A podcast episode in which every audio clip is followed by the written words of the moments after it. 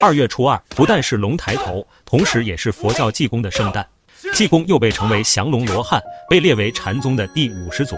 济公的行为颠倒，传说只有大菩萨才会以疯癫的形象度化众生。现在有很多人爱说“酒肉穿肠过，佛祖心中留”。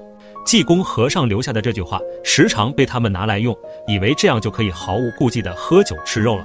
事实上，人们只知道此诗的前两句，却不知后两句同样的重要。世人若学我，如同进魔道，少了这两句，就会以讹传讹，误导迷茫的众生。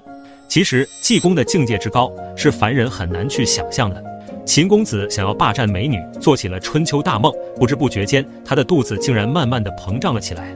岂不知背后都是济公在搞事情，便寻了城里的医生都没有治好，无奈只有到牢里请济公。后来济公给秦公子吃下伸腿瞪眼丸，才恢复正常。